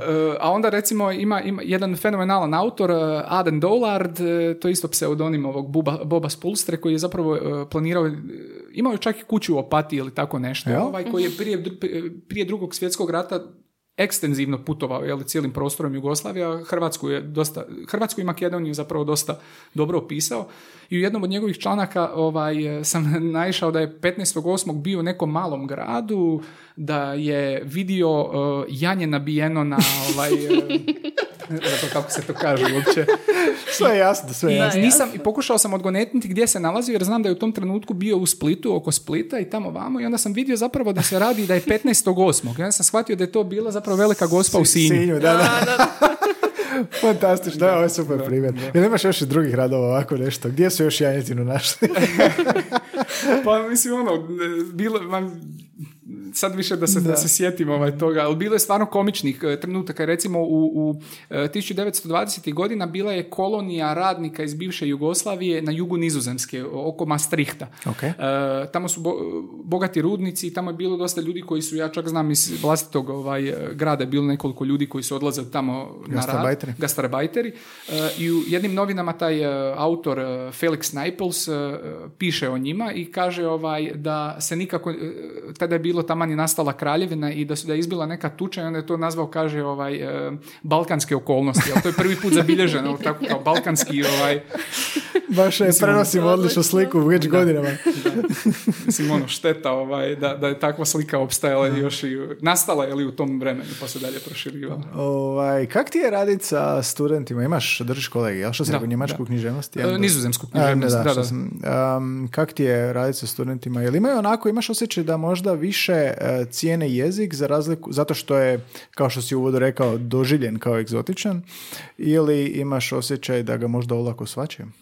Mm, mislim, ok, ja sam sam prije doslovno deseta godina i sam sjedio u tim klupama, slušao iste te kolegije i to sve, i onda mi je, dosta mi je važno, znam točno kako sam se ja i ostali mm-hmm. jeli, kolege osjećali u tom trenutku kad su ovaj, pratili to. Tako da pokušavam cijelo vrijeme zapravo i svoje to sjećanje aktivirati da te kolegije prilagodim da budu što atraktivniji. Mm-hmm. I ja mislim recimo generalno da će te stvari, generalno na humanistici mo, zbog ovih pada broja upisanih studenata u dogledno vrijeme će se morati transformirati na neki način i jer ovaj uh, kvali, kva, kva, sad mislim da kažem kvaliteta, kvaliteta studija uh, opada s jedne, s jedne strane ovaj što se uh, što smo zacementirani u vremenu, znači imamo ljude jeli, koji preuzmu bave se jednim stvarima naprosto ono, kroz cijelu karijeru. Aha.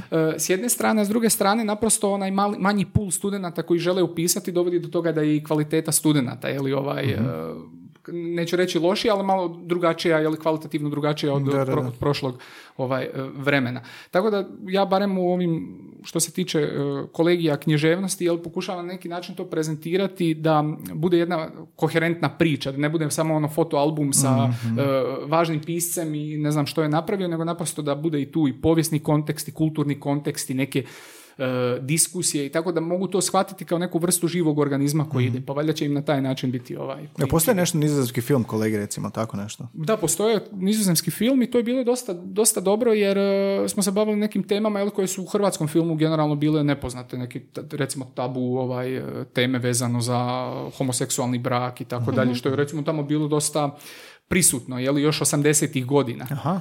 E, tako da su ono, svi bili s tim stvarima konfrontirani. Mm-hmm. Ali unutar kolegija Afrikaans smo imali glazbu, film, sve to. Naravno ne možeš u jednom semestru ne znam koliko napraviti, mm-hmm. ali potakneš ljude da, da sami idu istraživati malo. Još neki nizozemski band za preporučiti. Afrikaans. Ali Afrikaans, Die Antwoord. Die Antwoord? E, da, da. da Šta da. je to, rock? Pa oni su rep, oni su bili rep. prije par godina u Čekaj, Zagrebu. Čekaj, sad mi je poznato, da, sad mi vraća mi se nešto. Je, da. Meni se vraća sad nastava. Na rep na, na Afrikancu. Da, mislim, Afrikans, to je taj kapsa Afrikans, to je mješavina na Afrikanca i engleskog. Aha, aha. Još malo da nas zajebe. Zabrao sam da pitao nešto kod dijalekata. Kako u Nizozemskoj izgleda s dijalektima? Nešto si spomenuo ranije. Dijalekata u nizozemskom, nizozemskom govornom području ima jako puno i što se toga tiče oni imaju i fantastičan institut koji se bavi, imaju zvučne zapise doslovno od prije drugog svjetskog rata i tako dalje. To je jako, jako dobro ovaj, istraženo i čak meni je to bilo korisno, recimo ti dijalekti u početnoj fazi istraživanja Afrikanca kad sam zapravo, moja prvotna ovaj, naivna pretpostavka je bila, ok, neki ljudi su se preselili u Južnu Afriku, govorili su stanovitim jezikom, mene zanima od kud su uh-huh. i koji su zapravo dijalekt prenijeli dolje. Ne računajući usput da su ti ljudi jeli, ovaj, u međuvremenu komunicirali sa drugim uh, ljudima, robovima i tako da. dalje, da im se jezik promijenio. Uh-huh. Tako da je, ovaj, to mi je bilo dosta korisno, ta, ta, ta baza podataka i zvučnih zapisa. Uh-huh. To mi je fascinantno. Najviše što sad pamtim svega što si rekao je ono što, su, što oni dovode, nas, nas dovode da im predajemo nizozemski. To ne mogu, to ne mogu vjerovati. Da, uvoz radne snage. Uvode, uvoze radne snage, ali ne ono što bi pomislio kao da. nedostaje im, ne znam, ono, vozača, ko u Njemačkoj osamdeset tisuća vozača da. kamiona, da. ne profesora nizozemskog. Da, ali nije, nije mi to baš, baš jasno. Dakle, imaju toliko izvornih govornika, jednostavno ih trebaju educirati da znaju predavati svoj jezik, umjesto da uvoze ljude. Mislim, lijepo što mm-hmm. uvoze. Ono, ljudi će imati posla nakon što završi Nederlandistiku tu, ali bilo bi puno bolje da izvorni govornici predaju, a svi su tamo mm-hmm. izvorni govornici, mm-hmm. više manje. Tako je. Baš zanimljivo onda vidjeti kako to recimo utječe na nastavu kad je neizvorni govornik, da. kad ti drži u školi. Da, da to je to je zbilja ovaj, zanimljivo. Me, međutim, tu su isto naravno uh, oni međusobno podijele uh, obaveze. Recimo, neće netko ko je neizvorni govornik držati konkretno jel, stvari baš vezano za savladavanje nekih ono temeljnih, Temelj, da. Tem, temeljnih mm-hmm. jezičnih stvari, nego će se recimo baviti uh, čitanjem tekstova. Možda u kasnijoj dobi. Tako, no. i recimo, jako, puno je teže kao, kao stranac predavati u osnovnoj školi nego u srednjoj. Da, u srednjoj da, da. puno lakše. Da. Mm-hmm. Da. Mm-hmm. Kako, šta misliš kako reagiraju? Što si rekao da znaš nekog ko je bio baš... Da, da, da. da. Pa, pa generalno, mislim, ovisi sve o školi, gradu, mjestu i tako dalje, jer Nizozemska je multikulturno društvo uh-huh. ovaj, i to se na svakom aspektu vidi i recimo škole koje se nude ljudima koji dolaze sa strane su naravno škole koje su na lošijem glasu, uh-huh. koje su u problematičnim kvartovima i tako dalje, što jednom bijelom Nizozemcu jeli, ovaj, neće biti toliko atraktivno. Uh-huh. Tako da tu ima puno nekih stvari kojima mi još, mislim, to će tek biti vidljivo kroz neki period deset do petnaest godina koje su posljedice toga, ali iskustva su generalno, ja mislim, sad mislim moja spekulacija, neko ko dolazi sa strane puno lakše može možda ovaj, se u grupi nametnuti jer se studenti mogu identificirati ako su stranog podrijetla. Aha, da, pa Aha, da, da, ima, ima smisla. Multikulturalno, više nego ovdje u svakom slučaju. Da, da. A, šta, šta najviše općenito u jezicima voliš? Šta ti je mm-hmm. najzabavnije u nizozemskom? Jel to, ne znam, fonologija, na primjer, glasovne promjene, mm-hmm. šta... I koji jezik ti je guilty pleasure? Da. Belški. Pa da, iskreno, ovaj, mislim, razumijete, naravno, ovaj, to, to možda nismo ni eksplicirali na početku, ja zbilja nisam lingvist. Znači, ove sve stvari s kojima sam ja došao u susret su uh, bila ono puka radoznalost i, i, i želja da uh, pokušam samom sebi ili na neki način objasniti kako su nastale te neke promjene. Odnosno, glavno pitanje je vezano za odnos nizozemskog Afrikanca, samo da se vratim na trenutak. Uh, moje pitanje je bilo sljedeće. Kako je moguće da je Nizozemska takva kolonijalna sila bila prisutna sto, sto pedeset godina u Južnoafričkoj republici, a ne govori se nizozemski, nego se govori neki promijenjeni jezik? Da. Što je kumovalo tome, jer znamo recimo da je u Indoneziji do kraja se govorio nizozemski, mislim, uh, barem ta nizozemska baza ljudi koji da. su bili, nizozemski koji u to vrijeme slovio kao jedan od najljepših nizozemskih, kao nizozemski iz Indonezije. To je kao bio jedan za nizozemske pojmove prekrasan način izgovora i tako dalje. I što se dogodilo u Južnoj Africi? Tako da sam, meni, ja sam uvijek motiviran tim, tom nekom te neke kao susreti povijesti po, po, povijesti, ekonomije, kolonijalizma i odnosa na jezik. Mm-hmm, mm-hmm. Jer znam recimo da je bilo puno tih otoka na dana, današnji uh, američki djevič, djevičanski otoci, to je bila dugo godina nizozemska kolonija. Tamo mm-hmm. se recimo govorio do početka dvadesetog stoljeća taj takozvani uh, uh, Neger Hollands, kao uh, doslovno prevedeno crnački nizozemski, koji je bio direktno, direktno preuzet uh, uh, taj uh, dijalekt nizozemsko koji se govori na jugu nizozemske. Znači to je bio jedan speci, specifičan, ovaj, specifičan dijalekt. To je mene zanimalo zapravo na taj način, je li se to moglo dogoditi u Južnoj Africi? Mm-hmm. No, to, to, to je bila neka istraživačka. Sad si me sjetio samo da se vratimo na ono kad si rekao u New Yorka. Kakav je povijesni okvir bio tog jezičnog kontakta tamo? Malo mi je slabija povijest kod toga. Što se tu događalo? Mm, pa u principu kad su Englezi, Šveđani i ostali, i Francuzi naravno ovaj, prelazili Atlantik i krenuli stvarati neke, neke vrste baza, to su napravili Nizozemci. Mm-hmm. Spletom okolnosti, to je bio područje doslovno današnjeg Manhattana, koji su kupili od Indijanaca, znači postoji transakcija i tako dalje. Mislim, naravno da je to bila neka vrsta i prevare i toga svega, naravno. Ali uglavnom kolonija je zbilja prosperirala jer su se oni našli u jednom uh, relativno plodnom području, za, uh, prirodno, prirodno zaštićenom i na uh, bazi dvije, tri glavne rijeke koje su gore uh, sad prisutne, zaboravio sam kako se više i zovu. Mm-hmm. I tamo su smjestili svoje baze, trgovali, trgovali su sa Indijancima Ovoj, da, Dabrovina i tako dalje, Dabrova, kako se kaže, Dabrove. koža, koža, ne znam, da. nije, da, to, to sve. I uglavnom to je bilo dosta, ovaj, dosta, dosta uspješno i to, ta se kolonija brzo razvijala i počeo je velik broj Nizozemaca odlaziti tamo. Međutim, na, na jugu se nalazio Jamestown i nizozem, eh, engleska mm-hmm. eh, ispostava, što je njima bila velika prijetnja. Oni su shvatili da će doći do sukoba u jednom trenu, tako da su odlučili to prekinuti i ovaj, napali su tu koloniju i zauzeli su to mm-hmm. područje. Međutim, nisu poubijali ili e, istrijebili to stanovništvo, nego su mirno koegzistirali, tako da se zapravo nizozemski govorio na području New Yorka do početka dvadesetog stoljeća. Početka dvadesetog stoljeća. Da. Mm. I to vidimo po prezimenima, Van der... Da, da, da, to, da, da, da, da, da. Mm-hmm. Znači Vanderbilt i tako dalje. Mm-hmm. Ovaj, evo recimo ovaj Anderson Cooper, voditelj na da, C N N-u, njegov... njegova mama je zapravo dio da. te obitelji Vanderbilt. Aha, aha, aha. To su bile prosperitetne obitelji, onda, jel da? Pa da, mislim, da, ovaj, e, to, je, to je isto jedan važan aspekt što su tamo u tu novu Nizozemsku, tako se nazivao taj po, to područje uh, New Yorka, su stizali, uh, ok, stizalo je naravno ljudi, ljudi svih slojeva društva, ali stizalo je dosta i bogatih uh, prosperitetnih obitelji. Juga Afrike to nikad nije vidio. Da. I dosta često, recimo, ovaj, su pokušavali uspoređivati Quebec sa Južnoafričkom mm-hmm. republikom, kao da, ne, jer su se na isti način kolonizirali u isto vrijeme i tako dalje. Međutim, Quebec je doslovno u roku od dvadeset godina imao dvije velike čitaonice, dvorac, da, da. ne znam nije, to je bio, ono, imali su prisutnost crkve bila velika i tako dalje. Svega što u Južnoafričkoj republici prvih šezdeset godina uopće nije bilo. A što se dogodilo onda početkom dvadesetog stoljeća? Zbog tih kontakta engleskog ili što? Gubi se? Pa ne, na, naprosto to su, mislim, bili izolirana mjesta ovaj, gdje su... Nedovoljnog broja. Da, ono, mjesta izumiru, mladi se sele, ne, ne govore više jezik i tako dalje. To se gubi. Mm-hmm. Tako se događa i s Afrikancom u, recimo, mm-hmm. u Patagoniji. Aha, aha, aha. Hoćemo još malo o flamanskom. Mm-hmm. A, recimo u, u Belgiji, koje je stanje sa flamanskim, na, na koji način gledaju ljudi na jezik, um, jesu li recimo francuski i, i flamanski tu u nekoj istoj ili sličnoj poziciji ili... To je, na, na ovo pitanje srećom mogu puno ovaj, jednostavnije odgovoriti, jer nek, tu su se neke stvari povijesno već razriješile, tako da. da ne moram spekulirati ili ne znam ni ja što. Uglavnom, mislim, prva stvar vezano za, za Flandriju je jedna, za nas na ovim prostorima, velika misterija, je da ljudi ne mogu razumjeti jel se tamo govori nizozemski ili flamanski. Uh-huh. Jer se narod naziva Flamancima, jer se područje ovo, geopolitičko naziva Flandrijom, međutim jezik je službeni nizozemski. Da. Nizozemski standard kao u Nizozemskoj, znači identičan.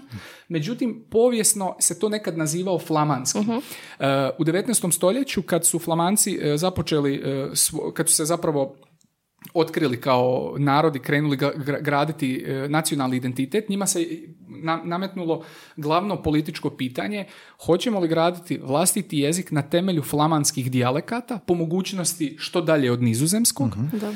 Ili ćemo se prisloniti jednom postojećem, postojećem jeziku koji svi poznajemo, to je nizozemski. Odlučili su srećom po njih, odlučili su se prikloniti zapravo toj sjevernoj varijanti, odnosno nizozemskom, i u tom su aspektu mogli puno jače konkurirati francuskom, jer su mogli recimo računati na izdavačke ove, subvencije iz Nizozemske, mogli su računati na neku vrstu kulturne suradnje sa nizozemskom i tako dalje. I onda je zapravo na taj način je krenuo takozva, krenula takozvana taj flamanski pokret u devetnaestom stoljeću da se pokuša osloboditi utjecaja francuskog, jer je recimo francuski je bio imao devastirajući utjecaj u devetnaestom stoljeću mm-hmm. na, na, na flamanski kulturni život, jer se u svim velikim gradovima sva sveučilišta su bila isključivo na francuskom jeziku, javna uprava je bilo na francuskom, sudstvo je bilo na francuskom, što je vodilo do zbilja bizarnih stvari. Naravno, dio toga je i naravno taj nacionalistička priča, mi smo bili potlačeni i tako dalje, ali zbilja e, nije bilo, bilo ono, na prste jedne ruke se moglo nabrojati neke vrste publikacija na, na, na, na narodnom da. jeziku. Da. I da bi se to tek, tek krajem devetnaestog stoljeća razriješilo da barem se prizna postojanje tog jezika na sjeveru i da se recimo ljudi mogu slobodno izražavati na njemu. I onda tek kasnije u dvadesetom stoljeću je dinamika bila ta da su u Prvom svjetskom ratu Flamanci kolabo- kolaborirali sa Njemcima koji su uveli nizozemski u sveučilište na Hentu. U Drugom svjetskom ratu su kolaborirali, uh-huh. što je ostavilo velike mrlje ovaj na, uh-huh. na, na Flandriju ovaj do dana današnjeg. Međutim, šezdesetih godina se to riješilo politički da je uspostavljena takozvana jezična granica. Jezična granica koja prolazi točno kroz sredinu zemlje, malo južnije ispod Brisela. Sve sjeverno govori se nizozemski, sve južno se govori francuski. Brisel je takozvana fleka, gdje se da. govori i nizozemski i, i francuski. da, da, to je bilo zanimljivo. Da. Nedavno dok sam bila u, u Briselu, u vlaku prvo su rekli na francuskom, onda na nizozemskom, flamanskom. Kad si prešla granicu. Kad sam prešla granicu. Kogu, to je to stroga granica, je li? To je strašno, stro, to je jako, jako važna granica, za, pogotovo za, fla, za Flamance i za nacionalni identitet. Mislim, ja i dan danas se sjećam, uh, uh, njima je, uh, mislim njima, naravno ne smijem sada generalizirati, ali veliki je problem recimo prosječnom, uh, prosječnom Flamancu sa nekim nacionalnim osjećajima, uh, Brisel predstavlja strašan problem. Uh-huh. To je znači činjenica, sad zamislite da dolazite sa hrvatske periferije u Zagreb gdje se govori hrvatski. Uh-huh. Ovaj, to je strašno, strašno djelo. Ja sjećam jedna kolegica ovaj, koja je sa mnom studirala, koja je bila na toj ljetnoj školi, njeni su bili tako Flamanci, ovaj, bili su u Briselu i o, ti, njen otac je u tom trenutku zbilja imao jednu tu reakciju, rekao ja ne mogu vjerovati kao da u mojoj državi, u mom glavnom gradu mene nitko ne može uslužiti na nizozemskom. Da. Da.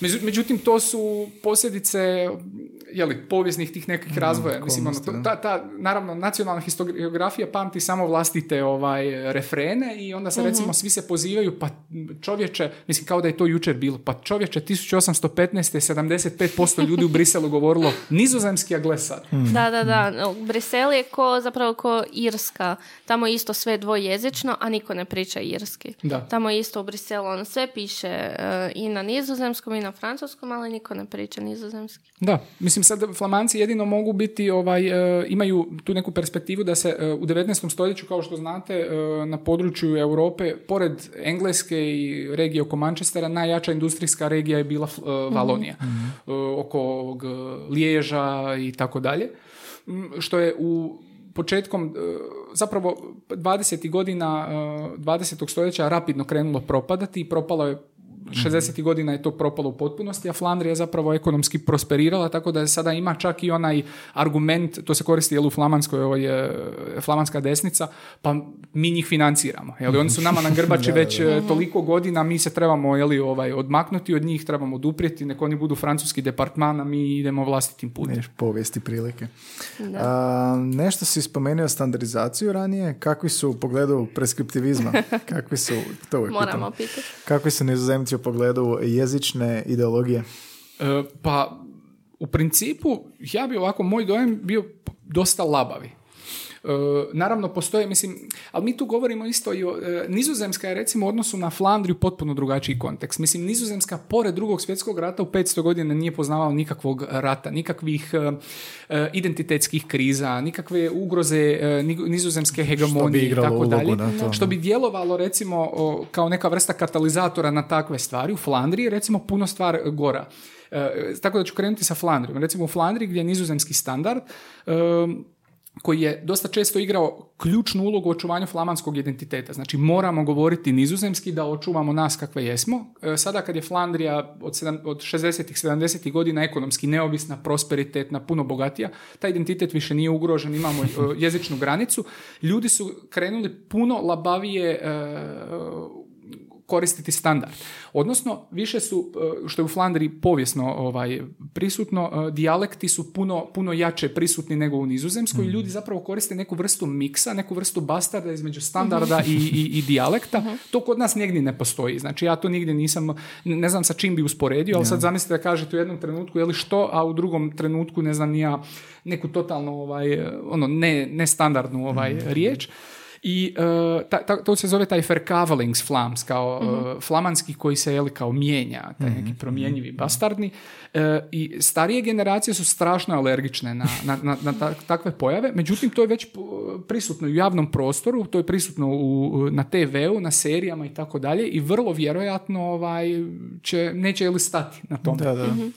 A u, nizozem, u Nizozemskoj, mislim, ono, u Nizozemskoj je standard vrlo dobro poznat i u Nizozemskoj kako je to mala zemlja, sa par uh, velikih centara, uh, ljudi koji, se, koji odlaze sa periferije u centar zapravo pokušavaju prikriti da su sa periferije koristeći standard. Ko ne znam, če, iz Čakovca ga dolaze u Zagreb. Da, nešto. Da. Jako se trude, ali Dalmašine, oni, oni su jako Dalmaši ponosni. Dalmaši ponosni, da. da. Ponosni, da. da. To je zanimljivo, isto to bi mm. jednom mogli obraditi. temu. Mislim, imate i na sjeveru nizozemski, imate i frizijski koji je Joj, to, da, da, ovaj, da. To je ono, zadnji preživjeli brat engleskog, je li ovaj na Na, na kopnu, koji je ono potpuno drugačiji jezik od nizozemskog i tamo je, on je, ima zaštićen status i recimo netko ko govori frizijski, njemu je nizozemski uvijek drugi zapravo jezik. Aha, aha. I to se odmah osjeti. Aha. Da, da, o frizijskom ćemo epizodu, to, to imamo rekao, planu. Ćeš, da, da. Isplanirati. I imamo jednu studenticu koja se bavi frizijskim. Ozbiljno? Da. Cool. Super. Osim tebe još neko. Ne bavim se ja time. Ja, ja se na velški koncentram. Velški. Sjajno.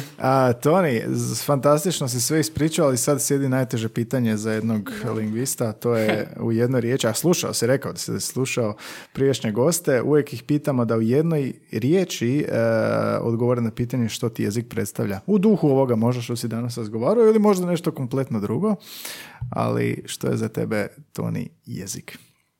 Emocija. Emocija. Mm. Zanimljivo, nismo Lepo. imali emocija. Čini se kao da smo imali, ali nismo imali. Znači, čini se ko očiti odgovor, da. ali nismo imali. Zašto ti je to odmah tako brzo palo na pamet? Mm, pa, uvijek se zamislim u tom kontekstu u Nizozemskoj, ili tako kad razgovaram, ne znam, ono, iz, to, to je kao neka, neka vrsta... Ne znam, barem kod mene, taj neki žar nešto. Žar. Da, mm-hmm. da. Mm-hmm. da. Ne znam što bi drugo rekao. Zbilja mi je ovaj neki... Žar mi je još ljepše. Žar, da. Da. Jezik žar. je žar. Odnosno, mogu se igrati, da zapravo bude malo konkretniji, obožavam jel, situacije kad se mogu igrati sa jezikom, a to uspjeva jeli, kod izvornih govornika. Mm-hmm. Jel, kad mm-hmm. mogu sam jeli, stvarati neke stvari, kombinirati, vidim da to prolazi, jeli, mm-hmm. ono... Ne znam, to se sigurno svima dogodi. Da, ali, da. Znate neku riječ, vidjeli ste možda negdje napisano i onda u jednom trenutku se sjetite i onda to možete iskoristiti da, da, i onda da, to da. prođe i to je tako sjajno. Emotivna nabijenost uz riječ. Sviđa mi se. Odlično.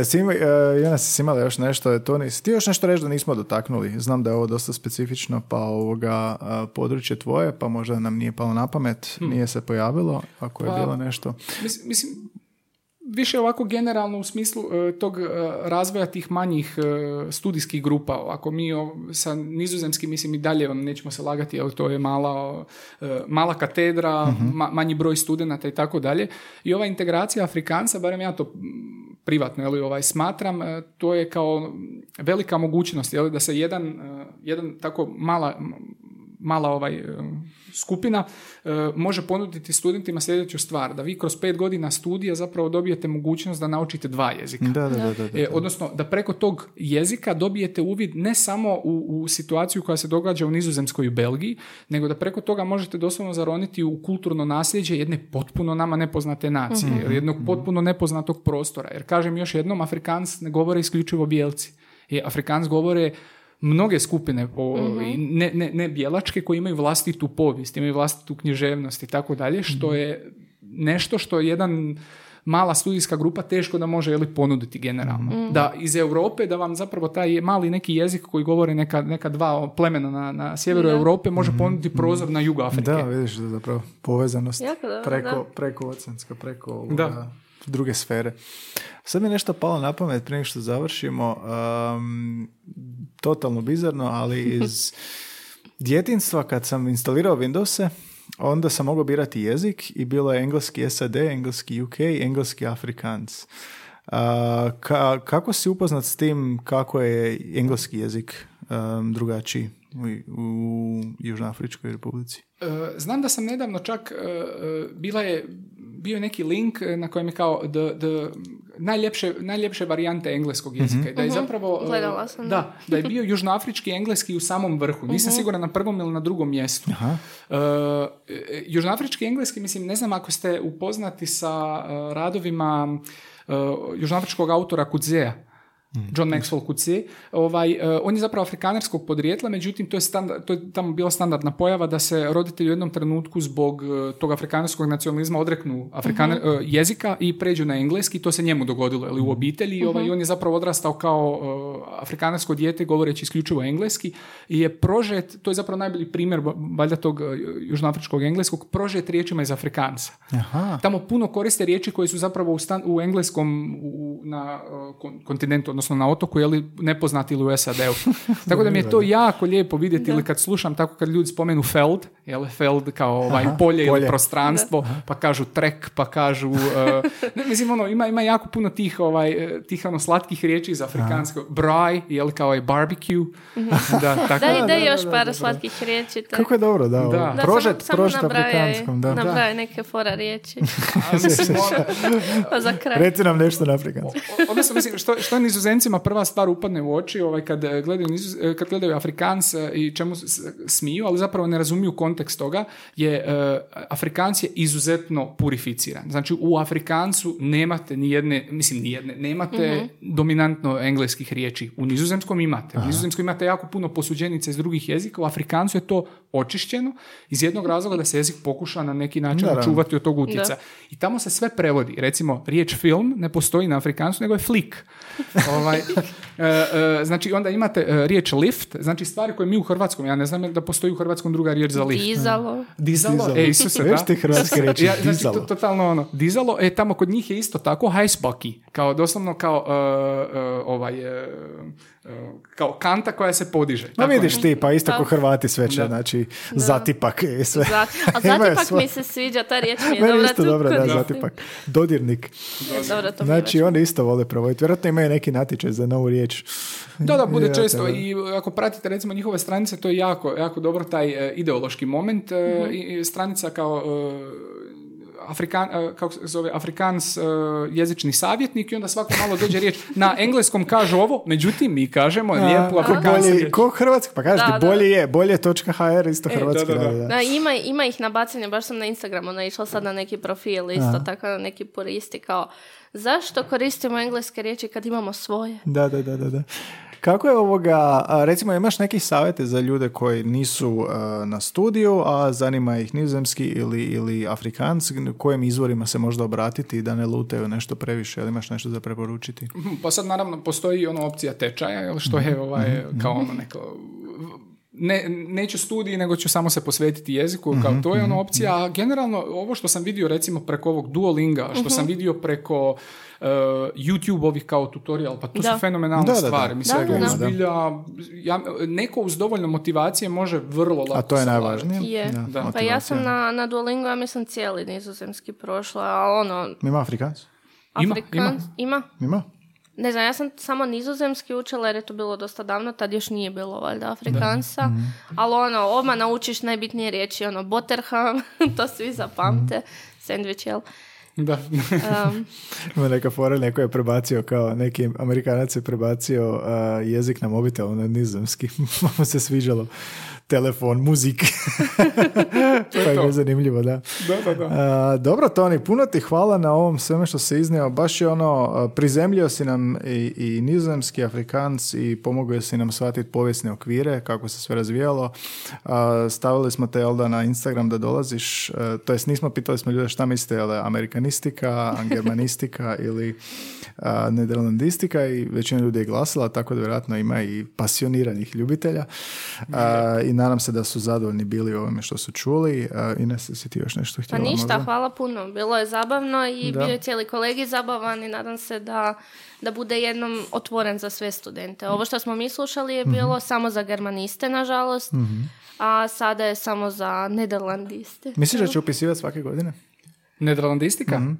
Uh, ako dobijemo dovoljno kadra, mm-hmm, vrlo rado. Da. Vrlo rado. Super, Toni, jel tebi bilo dobro? Meni je bilo sjajno, hvala vam puno. Ovaj, nisam, ne, baš razmišljam, nisam dugo vremena vodio ovako ove razgovore, mm-hmm, pa vidim da mi nekad i fale riječi, odnosno cijelo vrijeme sam uronjen naravno u ovu tematiku nizozemskog i Afrikanca, da, da, pa ovaj, doslovno gubim se ovaj tu ne, tamo. Sve je bilo jasno što si ispričao, baš je dobro. I sad, naravno, nakon, nakon snimanja ćemo se sjetiti još tri, pet, četiri pitanja i Toni će nam reći isto nešto što je zaboravio i tako je uvijek nakon svakog uvijek, razgovora, da. A, dobro, eto, to je bio Toni Bandov, Filozofski fakultet u Zagrebu, malo nizozemsku, malo Afrikancu. A, slušajte nas opet idući tjedan, preplatite se na podcast, na Spotify-u, Google, Apple-u, na Facebooku smo, Instagramu smo. A, ako vam se svidio Toni, bacite nekakav like, podijelite s ljudima koji imaju interesa za slične stvari i a, preporučite nas. A, I počastite nas kavom, odnosno, tako, trenutno ne nas, nego skupljamo donacije za... za udrugu, da. da. Are You Serious? To je ovoga volonteri za um, migrante, azilante, azilantice, pa mm-hmm im skupljamo njihov free shop.